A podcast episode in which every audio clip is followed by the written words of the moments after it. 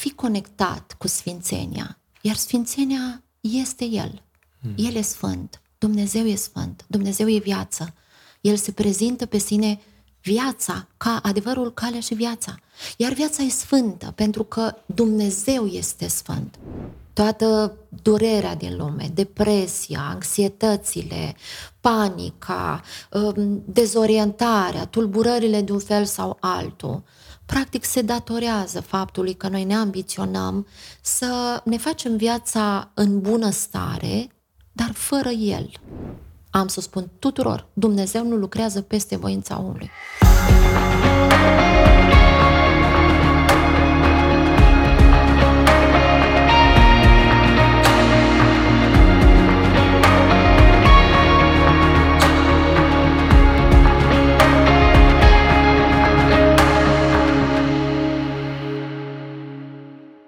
Suntem la un nou episod al podcastului Rise for Christ și de data aceasta avem un invitat foarte special.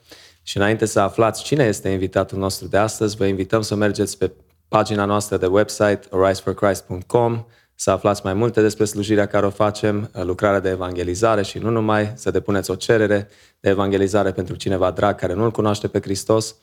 Astăzi avem cu noi un invitat special, de profesie un psiholog psihoterapeut, un consilier creștin, dar mai important decât atât, un slujitor al lui Dumnezeu, o femeie a lui Hristos, Ștefania Botez, mulțumim frumos că ai acceptat invitația.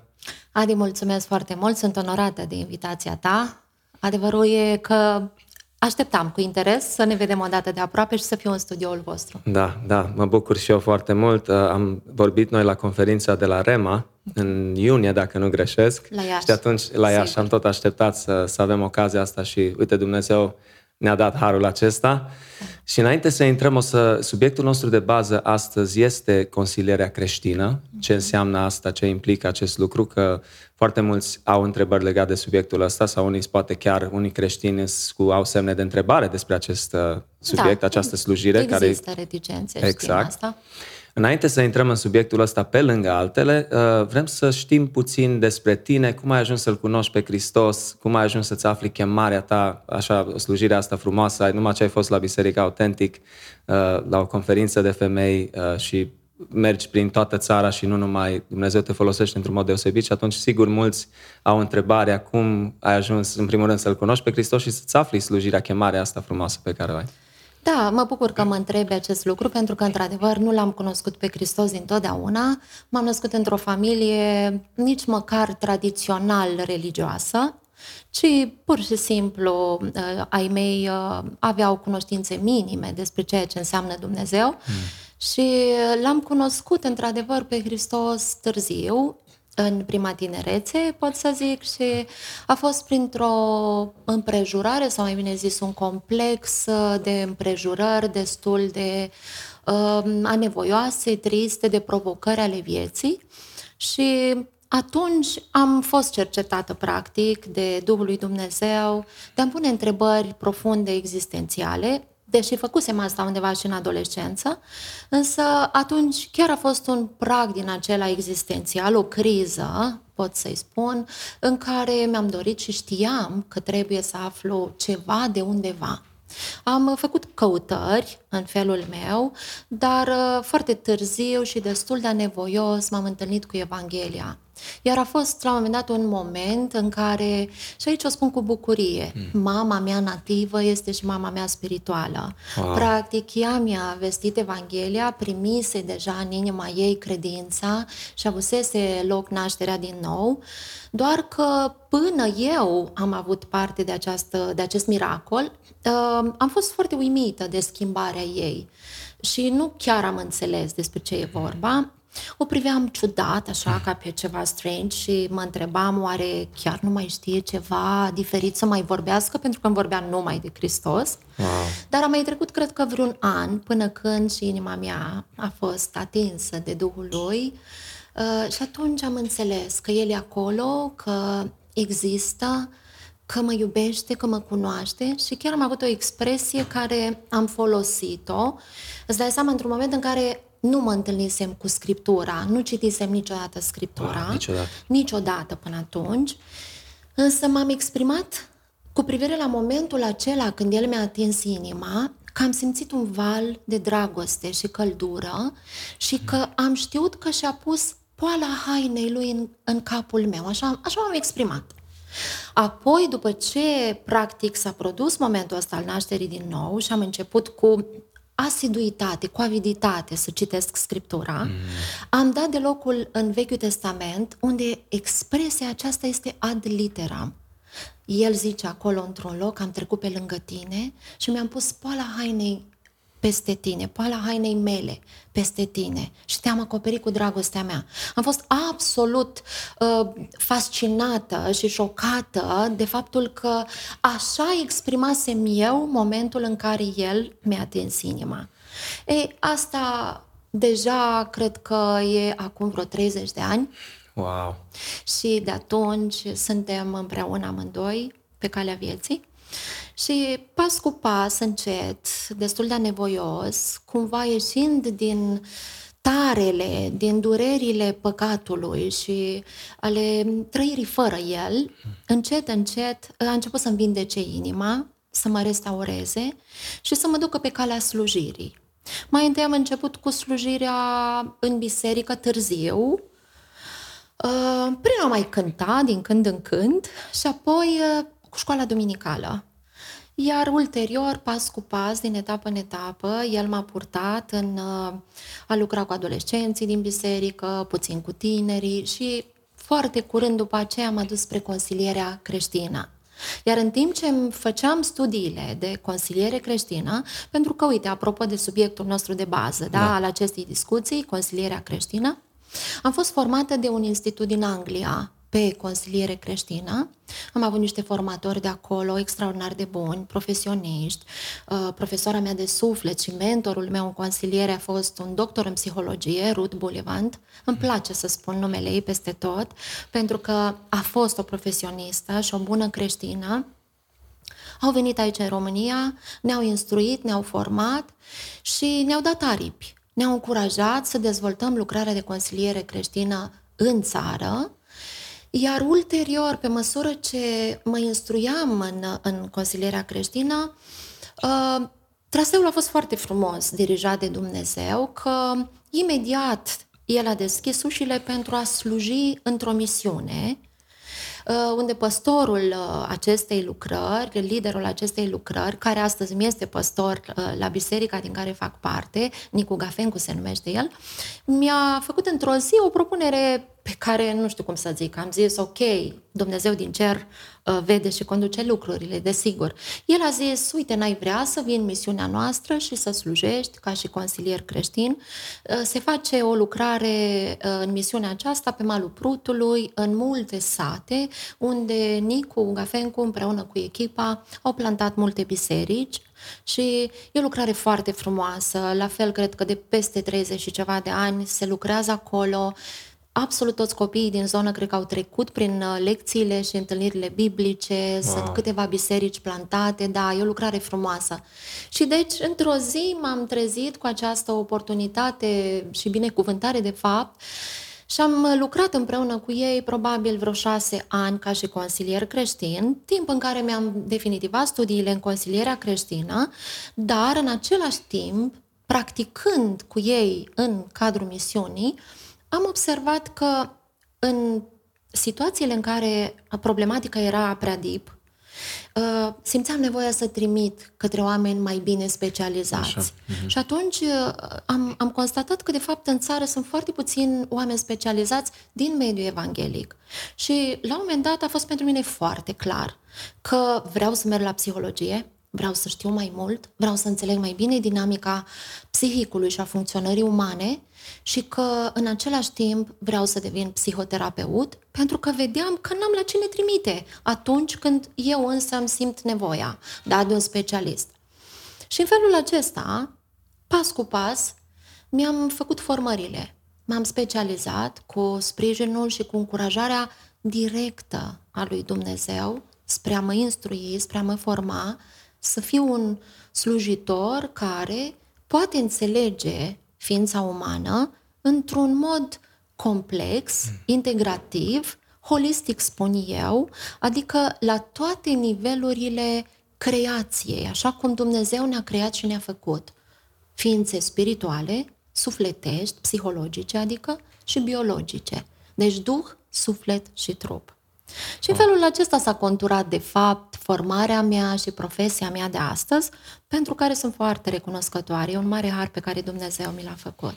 Wow, minunat! Uh, pe lângă faptul că ai văzut că era o nevoie majoră da. și sigur și uh, comunismul a avut un rol aici, da. adică unde am fost limitați ca și popor creștin uh, de ei ca să nu avansăm poate în anumite domenii care în alte țări erau deja poate da. mai dezvoltate, precum uh, consilierea creștină. Ai avut dorința asta sau ai, fost, ai avut înclinația asta din copilărie sau din adolescență să ajuți oamenii, să încurajezi pe alții, să vezi nevoia altora? Adi, adevărul este că dacă mă gândesc la Tatăl meu ceresc, la Dumnezeul care mi s-a făcut cunoscut într-o zi și mi-a transformat efectiv, radical viața, îmi dau seama că El a fost prezent din totdeauna în viața mea, încă din copilăria foarte mică. Îmi aduc aminte cum aveam percepția lui Dumnezeu, fără să mi se vorbească despre Dumnezeu de către adulții din jurul mm. meu. Practic știam că El este, știam că există, mi se revela, îmi vorbea, mă călăuzea. Și atunci, de fapt, primul meu contact, sau pot să zic conectare cu Dumnezeu, a fost din foarte mica copilărie, când știam că există o prezență, dar foarte interesant că știam că se și numește Dumnezeu, că e Dumnezeu. Apoi, undeva în adolescență, pe când am avut foarte multe frământări din acestea adolescentin existențiale mm. și mi-am pus tot felul de întrebări și, desigur, scriam poezie și eseuri și alte lucruri de genul ăsta, citeam foarte multă literatură, uh, mă tot întrebam și chiar la un moment dat, undeva într-un jurnal al meu de suflet, așa, am scris, zic, oare există ceva mai sus de formă de religie, de sex, de, uh, nu știu, de filozofie care să merite cunoscut și iubit? M-am întrebat eu atunci. Și, sigur, răspunsul a venit mai târziu, dar tot în aceeași perioadă, citind foarte multă literatură cumva de profunzime, adică eseistică, filozofică, existențialistă și așa mai departe, uh, mi-am zis la un moment dat că mi-ar plăcea să fiu un doctor de suflete. Citisem mm. o carte a unei tipe, a unui psiholog, uh, era prima carte de acest gen pe care o aveam în mână și am fost fascinată de grija de oameni și de mm. dragostea uh, cu care un psiholog se apropie de, de sufletul uman. Și atunci a fost prima dată când mi-am spus explicit că mi-ar plăcea să fac lucrul acesta. Sigur, am mai trecut mulți ani și multă școală, dacă pot să spun, o școală a cizelării și aprofundării, uh, nu știu cum să zic, conștiinței de sine prin Duhul lui Dumnezeu o școală. Care este așa de necesară da, pentru da, orice slujitor, da, nu? Da, da. O, poate și o anumită zdrobire. Exact. Și știi ce? Uh, sunt absolut convinsă, pentru că văd în viața mea, dar nu doar, a tuturor celor care își doresc să îl cunoască sau să trăiască viața la nivelurile cele mai profunde, îmi dau seama și am observat, atât din viața mea, cât și din toată cazuistica pe care eu am ca psihoterapeut, că de fapt lucrurile bune se petrec încet, prin durere și Dumnezeu nu face rabat de la calitate.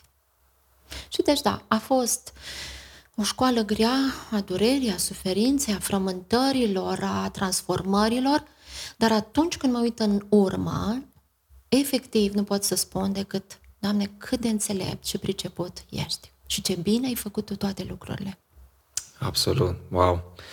Uh, cred că e un moment potrivit să menționăm și faptul că ești președinte și membru fondator uh, al Asociației Consilierilor Creștini din România și atunci, înainte să intrăm în subiect, dacă nu ne spui puțin și despre lucrarea aceasta. Da, cu foarte mare drag, pentru că e o lucrare pe care o iubesc foarte mult. Uh, în timp ce mă formam în consilierea creștină și am spus despre mentora mea, despre mentorul meu, profesoara Ruth Bulivant, la un moment dat m-am, m-am înflăcărat în Duhul meu așa foarte mult și am împărtășit cu ea un vis, o viziune pe care o căpătasem în timp ce mă formam. Uh, la un moment dat i-am zis, cum ar fi rut dacă în România am avea un ACC, o Asociație a Consilierilor, așa cum aveți voi în UK. Și ea care era fascinantă, deci o tipă la vreo 70 de ani, wow. dar cu o energie debordantă și cu un suflet de copil visător și care îndrăznește în aspirațiile sale, zice, eu mă simt așa ca pe vremuri când noi am pus bazele ACC-ului din UK.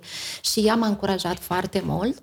Apoi uh, ne-am întâlnit cu o altă filieră de formare printr-un alt trainer de la același institut, uh, care au fost și ei, printr-un alt trainer, spun, instruiți în țară, tot în consiliere creștină, și ah. undeva la Brașov ne-am întâlnit unii cu ceilalți și am pus bazele ACCR-ului. Undeva în 2006 se întâmpla asta. De atunci, asociația noastră are statut juridic și funcționează ca o asociație cu profil profesional de consiliere, pentru că, vreau să specific acest lucru, consilierea e diferită de multe alte tipuri de slujire. Adică ea nu-i nici evangelizare, nu-i nici pastorație, că nu este.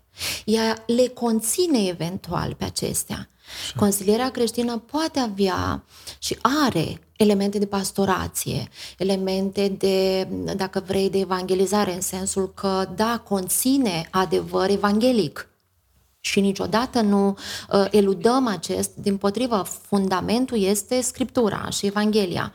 Dar în sine nu este nici evangelizare, spuneam, nici consiliere pastorală, pentru că e mai cuprinzătoare puțin ca înțelegere. Ce vreau să spun cu asta? Așa cum am zis la început, practic ne referim la omul complet, omul duhovnicesc, dar nu dăm deoparte omul sufletesc și psihologic, deci, pentru că, iată, văd în benedicția uh, apostolului Pavel că el se referă la întreaga făptură umană când spune Duhul vostru, sufletul vostru și trupul vostru să fie păstrate întregi, neîntinate până la venirea lui Hristos. Deci, asta face consilierea creștină. Nu eludează, nu dă deoparte niciuna din componentele structurale a ființei umane. Dacă Dumnezeu în Scriptură zice că noi suntem ființe bio, psiho, soci, uh, spirituale, păi chiar așa suntem. Iar eu văd din viața mea și din trăirea mea, în momentul în care nu înțeleg funcționarea sufletului, știi, un pic sunt supărată pe cârcotași. Dai binecuvintez pe toți. De ce? Pentru că sunt acele voci cârcotașe care ne întreabă ă, ce ne trebuie psihologia, dar de ce ar trebui să înțelegem?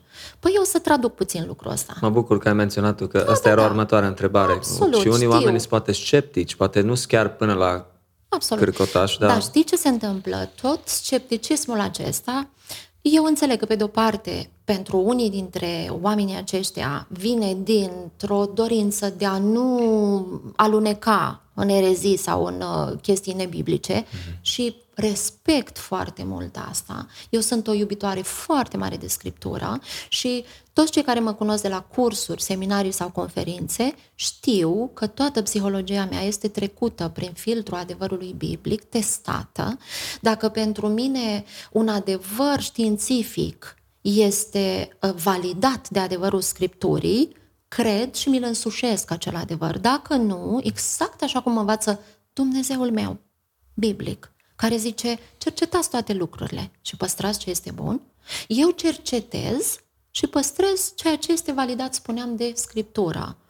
Dar revin la ideea complexității și ziceam, unii oameni, poate dintr-o prudență și bune intenții, au reticențe față de a integra partea psihologică care o să o traduc. Biblic înseamnă partea sufletească, a sufletului, suflet sau psihic, vorbim despre același lucru, iar alții sunt pur și simplu ă, cârcotași, ziceam, sau au reticențe, dintr-o prea puțină cunoaștere, din ignoranță, poate, cu voia sau fără voia.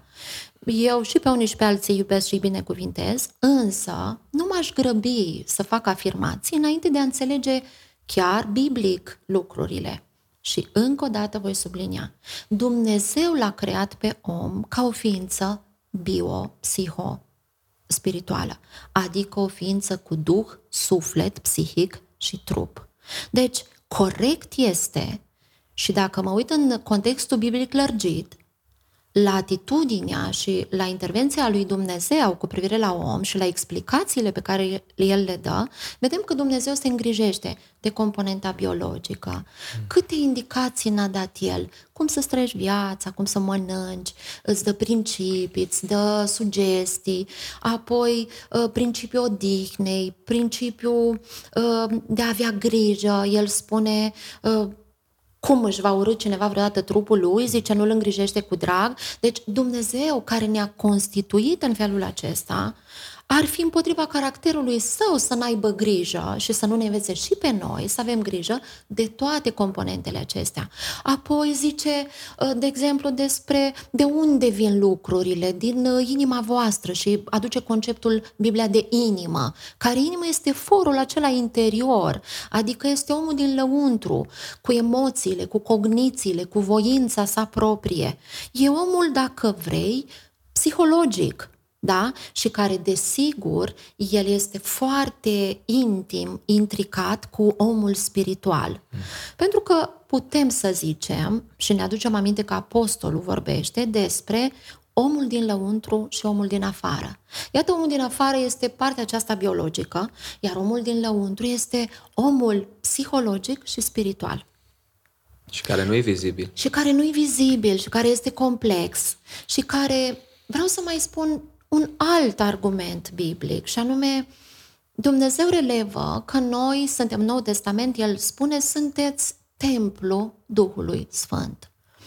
Ori templu pentru Dumnezeu este un templu care Așa cum imaginea vechi testamentală sugera ca un fel de anticipare a templului care să-l poată conține și purta pe Hristos, pe Dumnezeu în sine, și care templu eram noi și suntem noi, acel templu vechi testamental are și el, dacă vrei, o alcătuire trihotomică.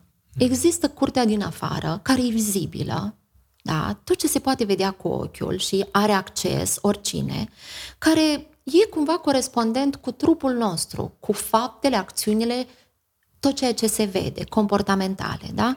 Apoi era acolo locul sfânt, un loc în care se slujea, un loc în care se uh, făceau slujbele de jertfă, de închinare, uh, toate aceste lucruri în care uh, veneai să te închini și uh, veneai să vezi și să ai parte de slujba uh, preoților.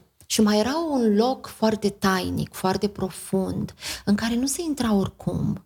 Mm. Intra doar marele preot odată pe an și știi ce este important? Acolo, ă, doar acolo se revela slava, doar acolo se cobora slava Domnului.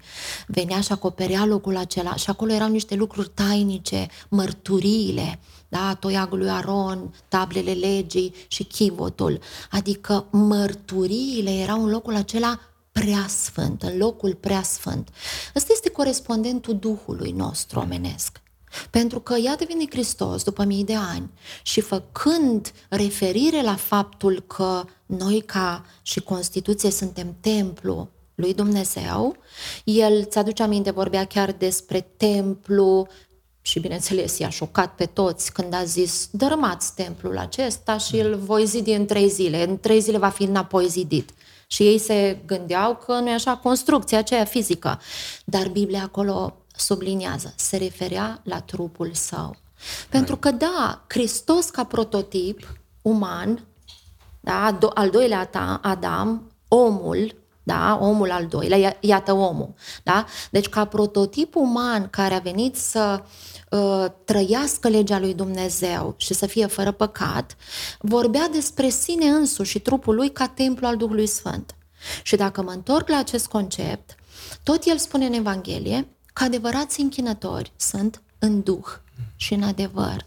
Traducerea și um, corelația cu termenul vechi testamental de templu este că doar acolo, în locul cel mai profund, cel mai intim, cel mai sfânt, acolo e adevărata închinare, acolo ți se relevă slava Domnului. Da? Faptul că acolo venea o dată pe an și se cobora slava lui Dumnezeu, prefigura faptul că în duhul tainic al omului va fi locul adevăratei închinări. Deci, iată, Dumnezeu, El a creat așa lucrurile. Atunci când eu, din înțelegerea mea umană, nu bazându-mă pe revelație, eludez, dau deoparte, fac cut-off și tai vreo una dintre aceste componente, spunând că ce îmi trebuie să o văd, să o cunosc sau să o înțeleg, de fapt, nu-mi dau seama că nu fac referire la însăși creația lui Dumnezeu și la adevărul biblic. Deci Dumnezeu vrea ca noi să ne ocupăm de ființa umană într-un mod cuprinzător, complex, holistic, de Duhului, de sufletului, de psihicului și de trupului. Extraordinar. Wow. Um, în ciuda faptului că unii nu înțeleg consilierea creștină sau uh, unii poate o neagă sau așa mai departe, totuși consider și poate e prea evident în vremurile care le trăim că poate este mai mare nevoie de consiliere creștină. Da. Ca ori și când, poate în istoria omenirii, dacă mă întreb pe mine, cu avansarea tehnologiei, da cu ce se confruntă nu doar generația tânără și cei mai vârstnici. Avem provocări atât de mari și probabil, cum ai văzut și tu, nevoia, parcă și acum nu, mai ales la nivel de țară, nu facem față, probabil, nevoilor. Sunt atât de multe. Care este diferența poate puțin așa pe scurt, între consilierea creștină și cea care nu este creștină, care există poate de mai mult timp. Da, sigur, um, aveți, așa cum spune Apostolul Pavel, nu mă pot abține să nu zic și eu, parafrazându-l, faptul că dinăuntru temeri, din afară împotriviri, știi? Uh, în lumea seculară, sigur, consilierea creștină uh, e sancționată din multe puncte de vedere, pentru că, în primul rând, nu se înțelege componentă sau n-a fost încă suficient integrată partea aceasta de spirit, de duh a realității vieții umane dar uh, și acolo se fac schimbări pentru că mm, și oamenii de specialitate înțeleg că există transcendentalul, adică ființa umană este mai mult decât biopsihologică, da, și încet, încet își deschid uh, perspectiva spre um, existența realității spirituale dar și dinăuntru, deja am discutat amândoi despre împotrivirile acestea, că iată, nu ne, nu, tre, nu ne trebuie partea psihologică. Nu, deci e copilăros, e copilăresc Absolut. deja să socotim acest lucru. Revin la întrebarea ta. Păi diferența și constă în acest lucru, că vedem ființa umană integrativ la toate aceste niveluri spiritual ca o ființă transcendentală. Da, ea este, transcende spațiul și timpul, transcende viața biologică, pentru că ea a fost creată de un Dumnezeu veșnic, ca ființă veșnică. Îmi place C.S. Lewis și mm. cred că mm. mulți îl iubim, dar el zice, după momentul întâlnirii cu bucuria, el îl numește pe Dumnezeu, are o biografie frumoasă, o bibliografie, uh, scuze, o biografie frumoasă. Mm Uh, în care, care se numește uh, Surprins de bucurie. Practic, surprins de bucurie pentru el este să fie surprins de realitatea existenței și intervenției lui Dumnezeu și zic, după ce el îl cunoaște pe Dumnezeu, are înțelegerea aceasta profundă, ca un om intelectual și foarte deștept și care a studiat mitologie și filozofie, în momentul în care se întâlnește cu Evanghelia, înțelege cu mult mai mult decât sfera pe care o studiase până atunci, și anume că, pe lângă existența lui Dumnezeu incontestabilă, înțelege că ființa umană e o ființă veșnică. Și el spune în momentul în care am înțeles că orice om cu care mă întâlnesc e o ființă veșnică, mi s-a schimbat toată atitudinea mea față de oameni și viață. Am înțeles că stau în fața unei făpturi eterne. Practic, asta trebuie să înțelegem. În momentul în care cineva este zămislit și adus în ființă, el este o ființă veșnică. Da? Biblia ne spune foarte clar că omului este dat să trăiască o singură dată, după care vine judecata. Nu sună prea bine, dar e un adevăr revelat de Dumnezeu, și anume că e o ființă care trăiește pe pământ o singură dată, după care vine judecata, în sensul că Dumnezeu se uită la alegerile lui și apoi continuă veșnicia trăirii lui într-o formă existențială în care noi trebuie să intrăm încă de aici, prin naștere din nou, printr-o naștere spirituală. Care ar fi rostul revelat al, în Evanghelie al unei nașteri din nou care e o naștere spirituală, dacă n-ar exista o viață spirituală eternă. Eternă.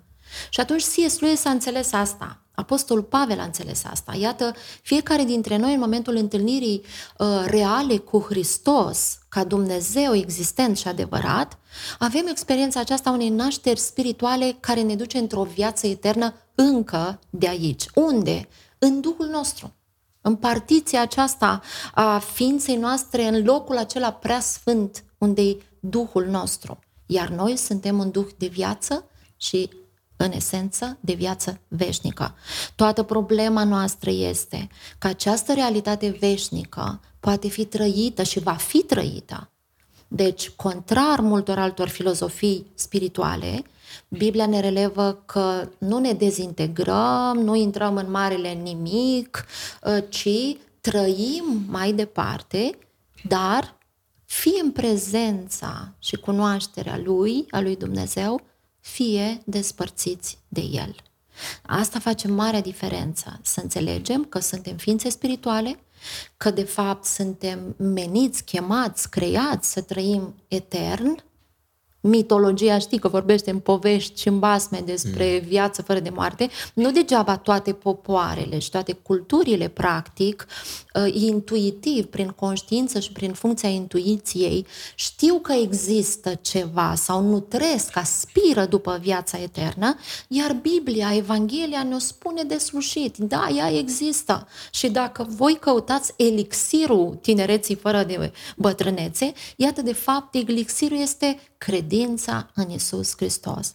Deci, acest element profund evanghelic face diferența între consilierea creștin-biblică și orice alt tip de consiliere, care e bună, toate sunt bune, toate sunt de folos. Eu vreau să spun, uite aici, în prezența ta și a celor care ne ascultă, că toate demersurile de asistare a omului sunt demersuri în care cei care se pregătesc chiar consumă energie, chiar depun efort.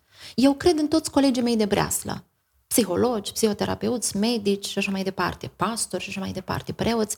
Cred că ce? Cred că își doresc să slujească pe om cu bune intenții. Până la probe contrarii, ă, e premiza aceasta. Fiecare vrea să slujească, să vină și medicul vrea, vrea să-și facă treaba bine și psihologul și toți. Dar vezi, fără să ne, fără să ne împungem unii pe alții, trebuie să înțelegem că lucrurile sunt la diverse niveluri. Și consilierea în general face treabă foarte bună, dar se ocupă poate doar de componenta aceasta a vieții de aici, care nu e nimic rău să avem grijă de ea. Pentru că și Dumnezeu ne zice să avem grijă, să ne spălăm fața, să ne ungem capul, să postim frumos, să nu ne uh, arătăm altora, adică să avem grijă de toate aspectele atunci când împletim. Însă, consilierea creștină vizează, cum spuneam, componenta aceasta uh, foarte intimă, foarte adâncă a Duhului și a vieții eterne. Și atunci când noi lucrăm în consiliere creștină, ne uităm uh, la ceea ce Dumnezeu, de fapt, vrea cu omul. Pentru că, uite, aș vrea în momentul ăsta să spun că omenirea, în ansamblul ei, se poate conduce după două principii. Și viața noastră, în general, există, este condusă după două mari principii. De când, din punct de vedere biblic, omul a căzut în păcat sau căderea aceasta în păcat înseamnă despărțire, ruperea conectării, pentru că e un termen foarte modern pe care îl iubesc, conectarea. Hmm. Deci, ruperea conectării cu Tatăl nostru. Am, am întors spatele lui tata, dăm ce mi se cuvine, mă descurc singur, dar ce-mi trebuie, eu voi fi Dumnezeu, eu prin mine însumi, da? Asta e deconectarea noastră de originatorul nostru, de tatăl nostru. Ei, din momentul acela, când noi am făcut despărțirea aceasta, practic, omul a ales un alt principiu decât cel pe care și-l dorise Dumnezeu să-i conducă viața. Omul a ales principiul strict al bunăstării. Hmm. Și viața omului se conduce după principiul bunăstării atunci când suntem rupți și nu ne interesează și nu vrem să ne cunoaștem originatorul, creatorul. Și atunci toată viața va fi um, animată de dinamica aceasta. Să-mi fie bine, să fiu safe. Sigur că e corect să ne prezervăm, să avem instinctul acesta de conservare, pentru că, da, chiar Dumnezeu l-a pus în noi. Pentru că El n-a creat oameni ca să moară. El a creat oameni ca aceștia să trăiască, să existe, să-i releve slava pe pământ și în univers. Și atunci scopul lui Dumnezeu este ca omul să trăiască, nu să moară. Drept dovadă este jertfa. Dumnezeu nu vrea ca omul să moară, să fie distrus, să fie uh, despărțit etern de el.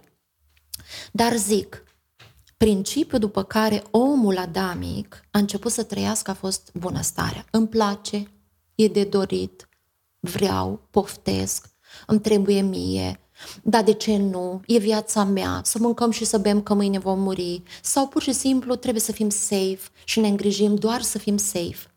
Pe când celălalt principiu despre care vreau să spun și după care Dumnezeu gândise lucrurile este principiul sacralității, al sfințeniei. Și în speță asta înseamnă a fi conectat cu sfințenia, iar sfințenia este El. El e sfânt. Dumnezeu e sfânt, Dumnezeu e viață. El se prezintă pe sine viața, ca adevărul, calea și viața. Iar viața e sfântă, pentru că Dumnezeu este sfânt. Ne spune, fiți sfinți pentru că eu sunt sfânt. Deci, sfințenia și principiul sfințeniei, al sacralității, derivă direct din caracterul și personalitatea lui. Acela era principiul după care noi trebuia să trăim. Dar Adam a zis, omul a zis, nu trebuie, nu vreau, nu asta. Vreau ce vreau eu, vreau ce îmi place mie, vreau orice altceva și în esență, și în esență, uh, noul drum este eu să fiu propriul meu Dumnezeu. Vreau să fiu independent. Ceea ce, cu părere de rău și științific și cum vrei tu, e adevărat că e greu pentru orgoliul nostru să admitem, omul nu poate fi decât o ființă contingentă, spunem noi în termen de specialitate. Adică doar aparținem. Și libertatea noastră constă în a aparține cuiva.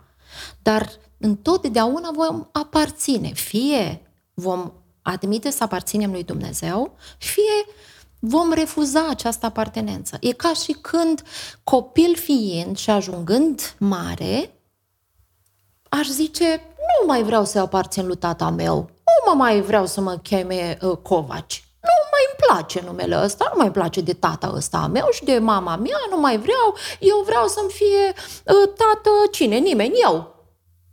Da, mă definesc eu pe mine însă și bună ziua, da, cine te-o creat? De unde vii? Nu mă făcut, n-am nici început, n-am nici sfârșit. Eu sunt Dumnezeu meu. Cam așa, într-o traducere foarte liberă, ceea ce s-a întâmplat în istoria asta a umanității. Da, mi-a, mi-a venit să râd că mă gândesc la fetița noastră, Julia. Chiar ieri au spus că eu nu sunt tati ei, știi? Așa că era supărată, știi? Okay. Să, e o chestie copilărească da, chiar, știi? și să știi că ți încearcă, nu-i așa, ți încearcă loialitatea filială, să vadă, tati, tu chiar uh, mă admiți că eu sunt, mă accept că eu sunt tata. E drăguț exact. jocul ăsta. Da, da exact.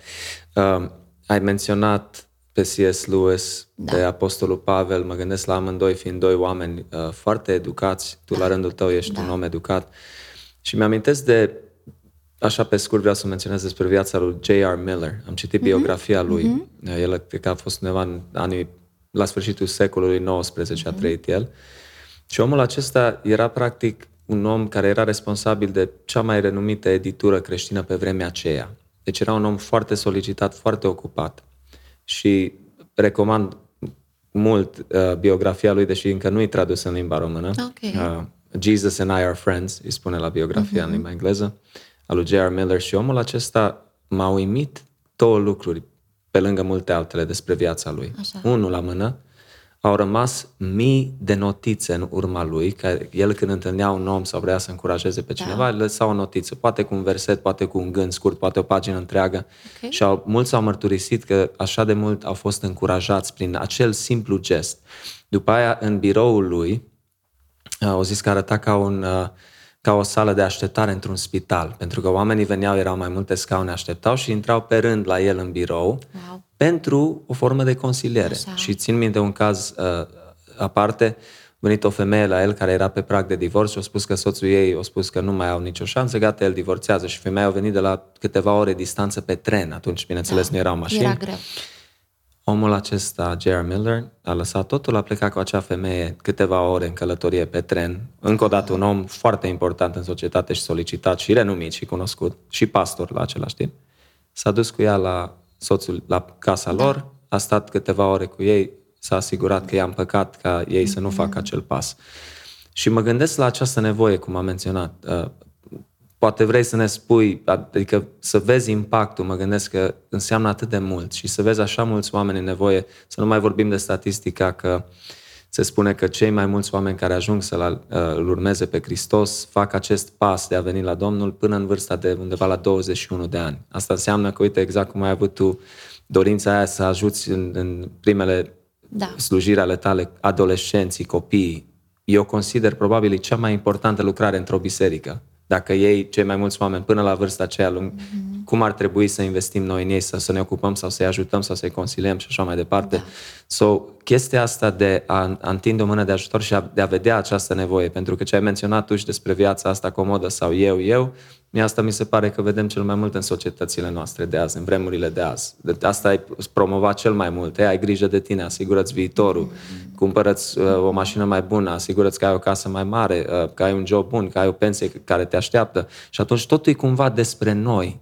Despre noi. Și atunci cred că e foarte greu, when you have the blinders on, cum se spune, să vezi în jurul tău nevoia altuia sau poate unii nici nu conștientizează că să nu mai vorbim de depresie, Ștefania, da, nu? Da. Care cred că e un caz atât de important și unde vine, are un rol așa important consilierea. Da. Când vedem atâta depresie și anxietate și tineri care mm-hmm. nu deloc, nu se integrează cumva mm-hmm. în școli, în societate, în, în da. anturaj și așa mai departe. Dacă ne poți spune un pic despre impactul ăsta sau cum vezi tu nevoile de azi?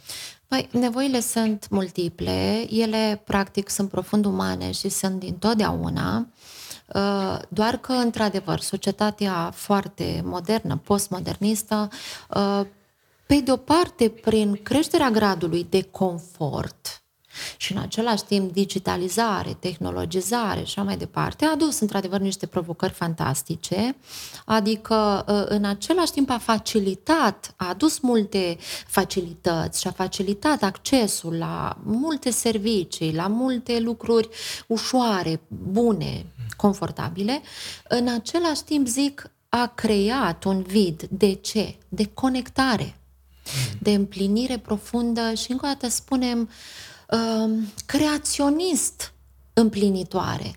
Pentru că, vezi, oricât am încerca să ne împlinim nevoile pe căi lăturalnice, ce însemnând asta? Uh, pe paliativ, așa, să dăm cu praf de zână, cu praf de bine, cu praf de bunăstare, cu praf de confort, practic nevoile noastre profunde sunt create acolo de Dumnezeu și ele, așa cum au spus filozofii secolului trecut, nu pot fi umplute decât cu Dumnezeu.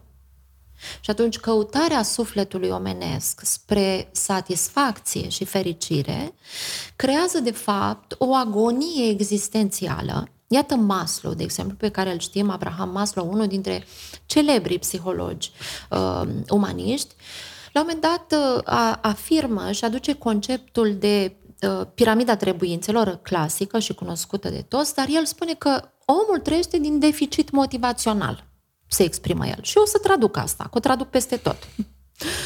Asta însemnând pur și simplu din nevoi neîmplinite, că de fapt nevoile lui sunt în deficit și el, dinamica lui este să caute tot timpul să-și împlinească aceste niveluri uh, tot mai rafinate de trebuințe, de nevoi. De la cele basic, uh, accede spre nevoi tot mai profunde, să zicem, Așa. sau tot mai spirituale, spune Maslow. Și are perfectă dreptate când observă că omul e animat de împlinirea unor nevoi care sunt în deficit în el lui îi trebuie, lui mereu e sete, lui mereu e foame, dar dincolo de nevoile de bază, de, nu știu, existențiale, apă, aer, sete și așa mai departe, are nevoi pe urmă emoționale, Mm. Și pentru că rezervorul emoționalității este mereu în carență, în lipsă, în deficit,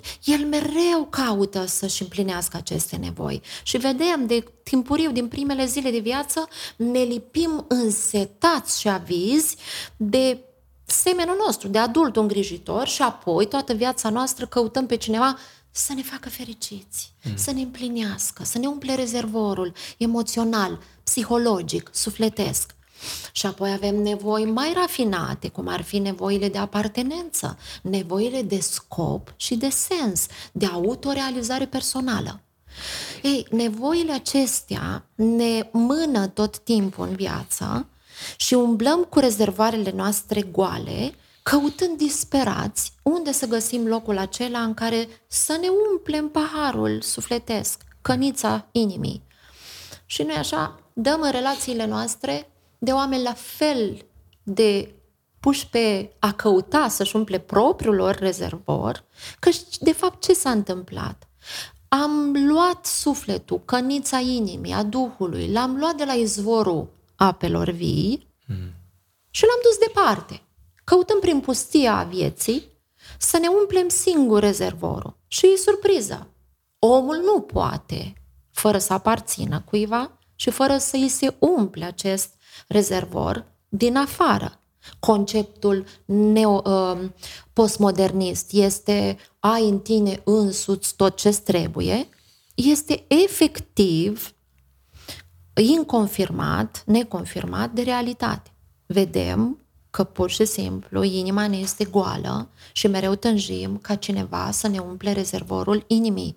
Și teoria atașamentului, dacă vrei, care e o teorie nouă uh, în studiu biopsihologic, ne confirmă faptul că noi avem nevoie din afară și că nu avem în noi înșine toate resursele așa cum se vehiculează, ci că ne trebuie un altul, ne trebuie cineva.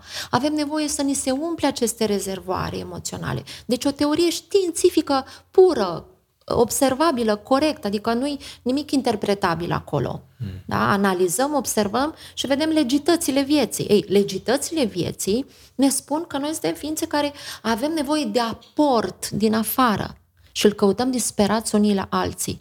E frumos și toți ne dăjduim să întâlnesc prințul, să întâlnim prințesa, nu așa? Care ce? Ne va face fericiți. Oh, ne va face fericiți. Și surpriză, și el vrea să-l faci tu fericit și tot așa. Adică, pur și simplu, când ne-am despărțit de izvorul apelor vii care ne-ar fi umplut rezervorul din el însuși, ca să am ce să-ți dau ție, ca să poată să curgă prin mine către tine un flux de dragoste și de viață care vine de acolo, din izvor. De atunci am rămas noi în deficit motivațional, ca să-l citesc pe Maslow. Sigur. Și ca să, mă, să fac referire și la uh, conceptul biblic, da? Și anume că noi căutăm, cum spunea în Vechiul Testament Dumnezeu, o să citez, căutăm în puțuri care nu țin apă, în fântâni care nu au apă. Căutăm disperați. Deci, în realitate, cauzalitatea primă sau ultimă, cum vrei, a atâtul tulburări și suferințe umane care duc la patologie, la probleme psihologice, emoționale, de adaptare, de existențiale, de um, tulburare și ce mai vrei tu, în esență, au această cauză, că suntem în deficit în, suntem goi pe din lăuntru și căutăm disperați în locuri greșite să umplem acest rezervor. Dumnezeu a gândit ca primind din el să ne putem conecta și interconecta unii cu alții. Noi am rămas doar pe varianta interconectării unii cu alții, căutând doar prin această relație să obținem totul în viață. Tu să mă faci pe mine fericită, tu să-mi împlinești mie viața, tu ești bucuria vieții mele, tu omul. Și câte tragedii nu iese de aici? Și nu se nasc de aici. Câtă suferință. Părinții nu reușesc, copiii nu reușesc, soții între ei nu reușesc. Atâta dramă în lumea asta, tocmai pentru că ne-am abiționat și credem în, în continuare, cu vehemență, că vom reuși de unii singuri. Iar Dumnezeu stă în cer și plânge. A plâns pentru noi, a plâns pe o cruce pentru noi, pentru că El a știut că nu vom reuși. Și știi cum? Ne lasă până ne convingem. Dar bine ar fi să nu fie foarte târziu până ne convingem că fără El chiar nu reușim. Nici cele mai bune intenții ale noastre nu le reușim. Vreau să-ți fac binele, cel mai mare bine. Și Pavel o zice atât de deslușit, mm-hmm. că îmi vreau să fac binele, iată ce fac, răul pe care nu vreau să-l fac e lipit de mine. De ce? Că nu intențiile mele bune mai au puterea de a pune în act bunătatea reală. Eu vreau să te fac fericit, eu vreau să te împlinesc, eu vreau să fac tot ce e bun pentru tine, dar nu mai am în mine acea putere, nu mai am în mine energia suficientă ca să te fac și pe tine și să vină și spre mine înapoi lucrul acesta. Deci, cu alte cuvinte, toată durerea din lume, depresia, anxietățile, panica, um, dezorientarea, tulburările de un fel sau altul, practic se datorează faptului că noi ne ambiționăm să ne facem viața în bună stare, dar fără El, fără Dumnezeu.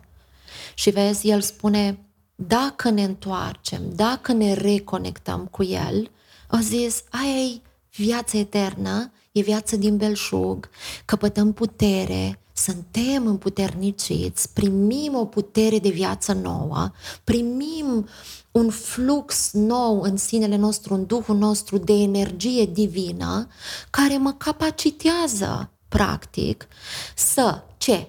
Să-mi resemnific gândirea, și asta o să fie metanoia, mm. o să fie resemnificare cognitiv-biblică, da? O să facem, o să se întâmple miracolul acesta al schimbării de optică într-un mod profund.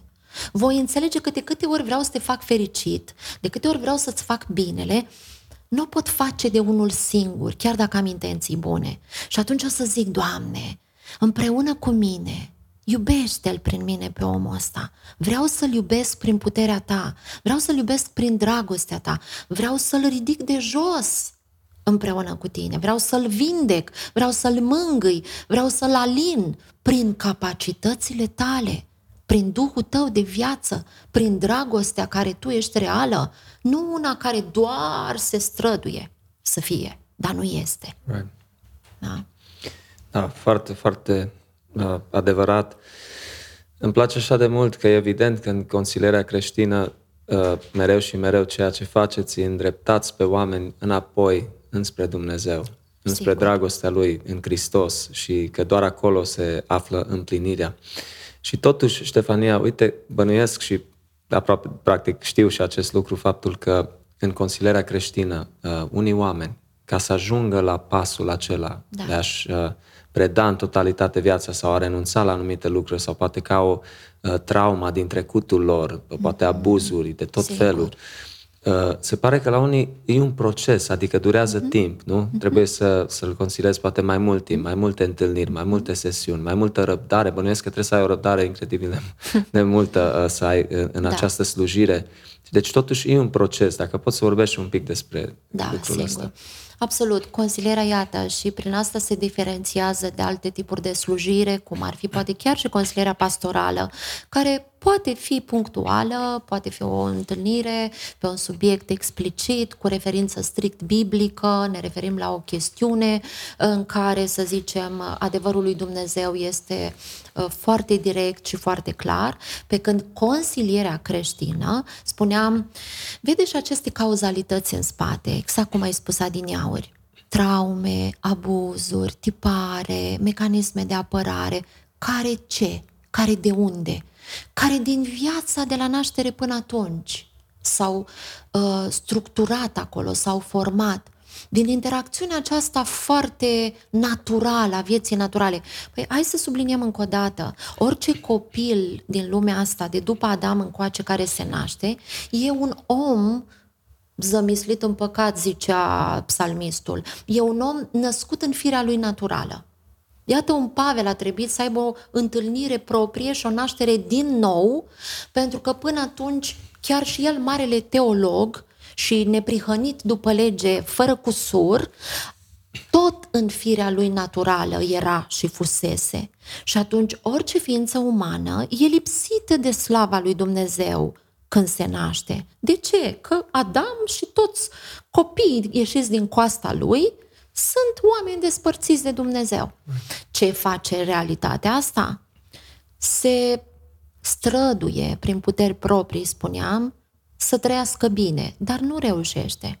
Și atunci, din eforturi naturaliste, umane, firești, noi încercăm să ne trăim viața și integrăm din primii ani de viață, din copilăria cea mai mică, tot felul de tipare de decodificarea realității, a relațiilor, învățăm de foarte timpuriu prin interacțiune socială, umană, cine sunt eu, cine sunt oamenii, ce este viața, ce e universul și toate aceste lucruri copilul le internalizează într-o schemă neuropsihocomportamentală de evaluare a trăirii, a realității și de răspuns, care se formează în timp în scheme și tipare, adică în automatisme. Și, mai mult decât atât, în convingeri despre viață, sine, lume și oameni.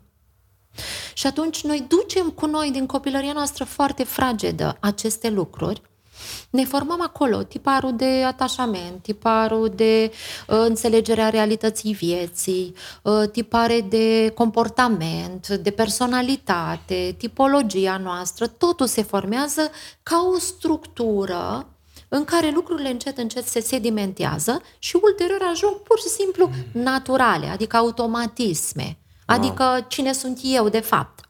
Da? Ei, lucrurile astea lasă sechele, au consecințe, au urmări, există o dinamică după care viața mea va, se va desfășura potrivit acestor mecanisme. Right. Mai ales dacă mai adăugăm faptul că foarte mulți oameni trăiesc traume, traume de abandon, de abuz, sub toate formele, uh, și unde, poate că de cele mai multe ori, acolo în contextul formării, în creuzetul acela al familiei, unde ar trebui să primească hrana sufletească, emoțională și spirituală de a crește ca un om sănătos. Da, nu se predă de multe ori din generație în generație. Deci vezi mulți oameni care practic fac și ei ce au făcut părinții lor Uite, sau au apucături care le-au făcut părinții lor. Și sigur. o altă chestie are interesantă, ceea ce mi, mi se pare mie, e faptul că de multe ori anumite detalii sau, sau chestii din trecutul nostru sau apucături care le avem, noi nici nu știm. De-aia ajută așa de mult consilierea creștină, adică să și, și consilierea în general, că poți afla, mă uite, mm-hmm. poate din motivul ăsta, mm-hmm. din trauma asta din viața ta sau din evenimentul ăsta tragic din viața ta, ai ajuns să ai problema asta sau asta, da. nu? Și probabil de aia și un proces, mă gândesc că e ca un puzzle. Da nu? Da, sigur. Care durează absolut. timp să, să-l sigur. afli, poate. Sigur, da, spuneai de proces. De ce este într-adevăr consilierea un proces? Nu este un eveniment, o întâlnire, o ședință. O am stat noi doi de vorbă odată și mm. m-am reparat, m-am, nu știu, optimizat. Nu, e vorba de un proces, e o activitate care se desfășoară în cadrul unui proces, după niște principii, da? În cazul acesta de înțelegere complexă a vieții și a omului.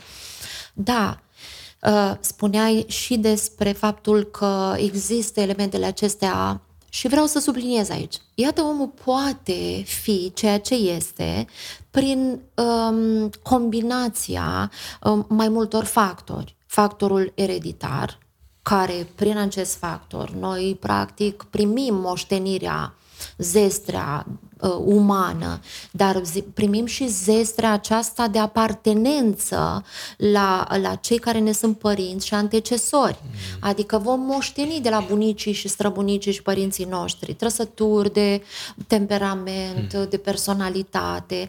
Ba chiar aduți aminte că Biblia vorbește, Dumnezeu spune, despre faptul că păcatul sau anumite tipuri de probleme se duc de la o generație până la a treia, a patra generație. Păi vreau să-ți spun că în uh, uh, teoria de specialitate și în practica de specialitate, în psihoterapie, există terapia, psihoterapia uh, transgenerațională care efectiv vorbește despre această realitate.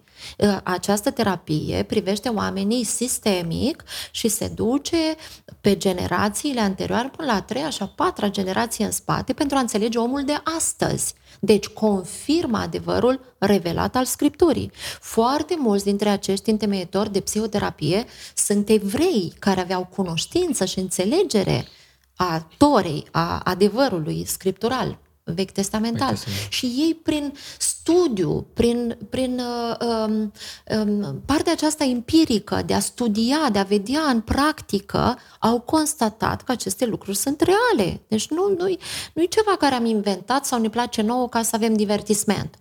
Deci sunt realități. Și deci zic, omul este influențat de caracterele și elementele acestea ereditare, apoi de conjunctură, în sensul uh, mediul poate la rândul lui determina anumite tipuri de nu știu, trăsături, obiceiuri, comportamente, particularități, mm. pentru că trăind într-un mediu, eu văd lucrurile acelea, mi le însușesc, le observ, le absorb, învăț prin observație și devin ale mele pentru că așa am văzut, mm. că așa făceau ai mei, de exemplu.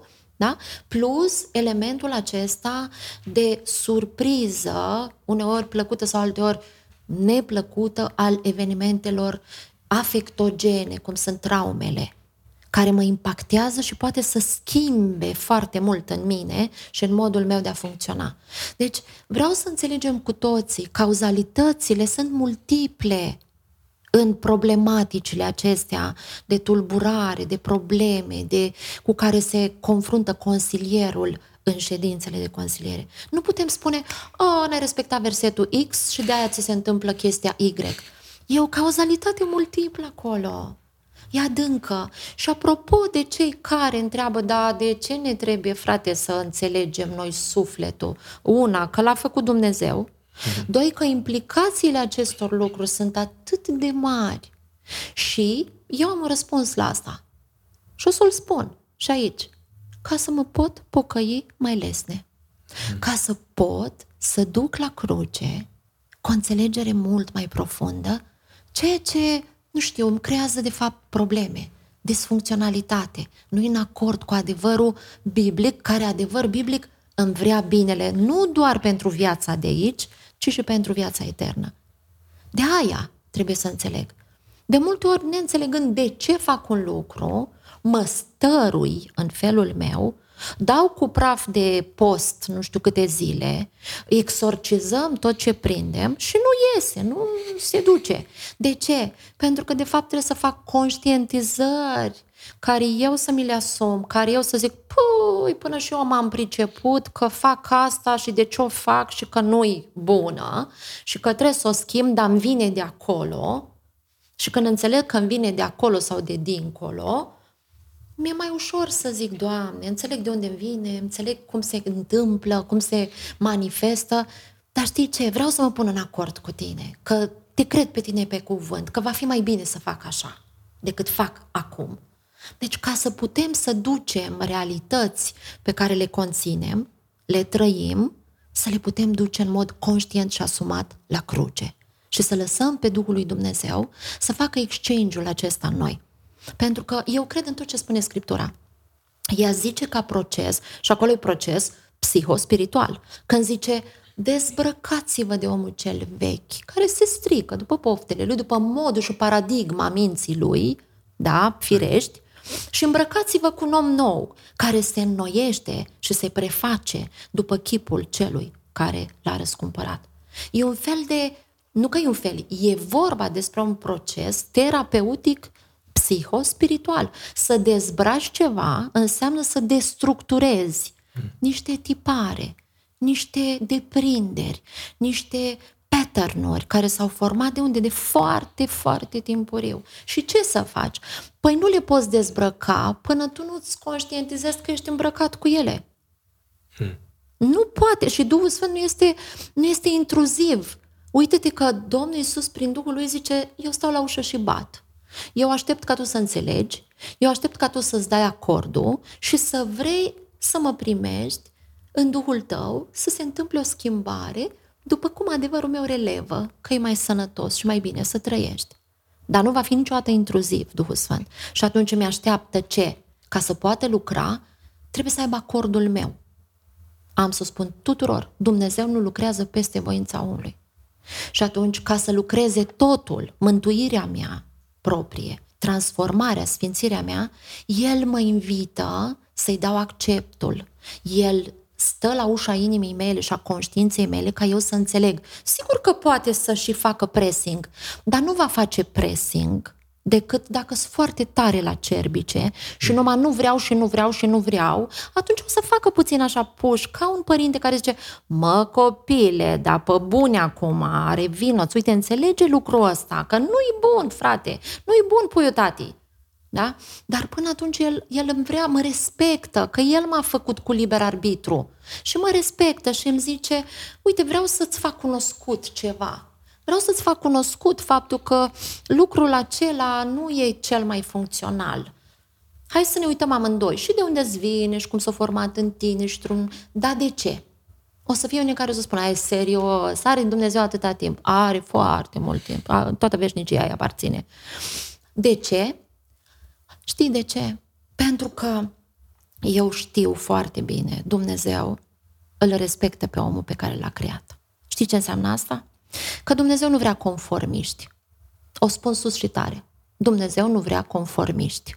Vrea oameni care din îndemnul cugetului, din accepție proprie, au o înțelegere și o motivație intrinsecă, nu una impusă. Conformismul, conformismul zice, fă așa și o să trăiești. Asta făcea legea. Legea, care nu a putut să facă desăvârșit pe nimeni, spunea, fă asta și o să trăiești prin asta. Tot Hristos vine și spune, legea n-a făcut desăvârșit pe nimeni. Pentru că nu se poate impune. Omul este o ființă creată de el însuși, de Dumnezeu, cu libertatea acceptării și asumării de conștiință. Și atunci Dumnezeu nu vrea copii conformiști. Pentru că nu l-au înțeles de aia o trebuie Dumnezeu să spună, măi copilaș, asta e rău și asta e bine, că nu deosebit stânga de dreapta, de aia trebuie să o vă spune explicit. Dar dorința lui este ca eu și tu să-l putem înțelege, să-l putem cunoaște, să putem primi revelația pe care el ne-o dă și este arhi suficientă pentru viața și mântuirea la care ne cheamă. Și atunci își dorește ca motivațiile și înțelegerea să fie una intrinsecă și asumată. Adică îi place să înțelegem cu mintea noastră, care dacă îi spun, Doamne, tu știi, Adi, o grămadă de lucruri de când eu l-am cunoscut au fost în experiența mea cu el de genul acesta. Doamne, uh, ce vrei să zici aici? N-ai vrea să-mi spui, n-ai vrea să-mi explici. Și promit eu că n-a fost o singură dată în care el să nu-și ia timp să-mi explice mm. lucruri psihologice și biblice. Eu nu am experiența în care el să mă fi refuzat. Întotdeauna mi-a explicat pentru că a vrut ca eu să înțeleg și înțelegând din convingere, din încredințare, din, din lăuntru ființei mele să urmez acea înțelegere. Extraordinar. Asta o să fie concluzia subiectului nostru de azi. Știu că e un subiect atât de vast și doar am spart gheața puțin. Uh, de aceea recomand tuturor care ne ascultă să se uite pe YouTube sau unde recomanzi tu, uh, Ștefania Botez. Ai multe seminarii, uh, învățături, tot felul de chestii faine, material faine și nu pot să nu menționez faptul că ai o voce frumoasă și ești un interpret creștin de muzică creștină pe, pe YouTube, nu? Ești drăguț, da, da, e adevărat că îmi place să-i cânt și mă bucur să cânt pentru el. Deci asta e o lucrare foarte frumoasă care o faci uh, pentru ascultători și în concluzie vreau doar un, un singur, ultima întrebare, dacă pot spune așa, pentru cei interesați uh, sau doritori să învețe mai mult despre consilierea creștină, uh, mm-hmm. despre psihoterapie și așa mai departe, sau au o, poate o înclinație, o dorință uh, să facă și ei acest lucru, poate pe termen lung. Ce ai recomanda sau ce resurse, unde ai direcționa da. pe oameni? Sigur, și mă bucur că întrebi asta, pentru că, iată, CCR-ul, asociația noastră, de când din 2006 există, face multă instruire. Deci noi avem traineri formați, care în general sunt psihoterapeuți deja formați, unii dintre ei sunt pastori psihoterapeuți formați chiar. Fain. Da, foarte frumos și bine este acest lucru, că mulți dintre colegii noștri și trainerii noștri au știu și au înțeles că e nevoie de echiparea aceasta completă și atunci prin trainerii noștri noi facem cursuri de instruire în țară și în diaspora de consiliere creștină cu fundament biblic la standarde profesionale. Nu avem voie să facem consiliere fără să înțelegem tot ceea ce este de înțeles și de făcut la cele mai bune standarde în consiliere. Nu putem face rabat de la calitate, da?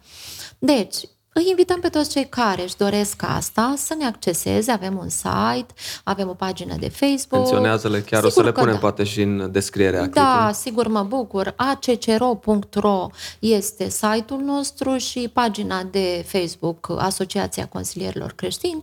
Uh, Ne pot uh, accesa, ne pot întreba, noi putem și de multe ori uh, postăm acolo unde facem o grupă nouă de curs. Ce fain. Uh, Lucrăm în felul acesta oriunde trainerii noștri sunt chemați, în orice comunitate. Sigur, uh, serviciile noastre sunt de formare pentru comunitățile evanghelice cu precădere, pentru că plecăm de la limbajul acesta biblic, evanghelic uh, și punem împreună, spuneam, tot ce înseamnă teorie de specialitate de consiliere, trecută prin filtrul înțelegerii scripturii și păstrăm tot ce este pertinent și valid din toate punctele acestea de vedere. Deci, cu foarte mare drag, trainerii noștri se deplasează acolo unde este o grupă, o cerere, o grupă care se formează. Și de, ase- de asemenea, sigur, noi oferim servicii de consiliere și psihoterapie la cerere, cu programare și cu toate lucrurile care se fac. Și ne dorim foarte mult ca oamenii să învețe, să înțeleagă, să-și ia timp, să aibă răbdare, să nu se pripească nici în modul de a judeca ceea ce nu cunosc și nu înțeleg și nici să, nu știu, să treacă pe lângă un subiect uh, și chiar o posibilitate de aprofundare și echipare când lucrul acesta ar face poate mai bună slujirea lor, înțelegerea lor, așa cum ai zis și tu, în vremurile astea în care nu mai putem spune n-am știut, asta nu, asta nu ne băgăm. Avem nevoie să înțelegem oamenii, așa cum spunea Larry Crabb, un autor pe care eu îl iubesc, să înțelegem oamenii, să înțelegem într-un mod complex, să ne facem datoria de biserică, de slujitori, de oameni care îl iubim pe Dumnezeu și pe oameni, de a asista într-un mod echipat, complex, pe cei pe care îi iubim, pe semenii noștri. Foarte, foarte frumos. Uh, Sperăm și cu alte ocazii, Ștefania, să ne mai vizitezi la Rise for Christ. Ne-a făcut o mare plăcere și mulțumim mult pentru că ai acceptat invitația. Cu foarte mare drag, mă bucur că te-am văzut de aproape pe tine și pe toți cei care ne urmăresc.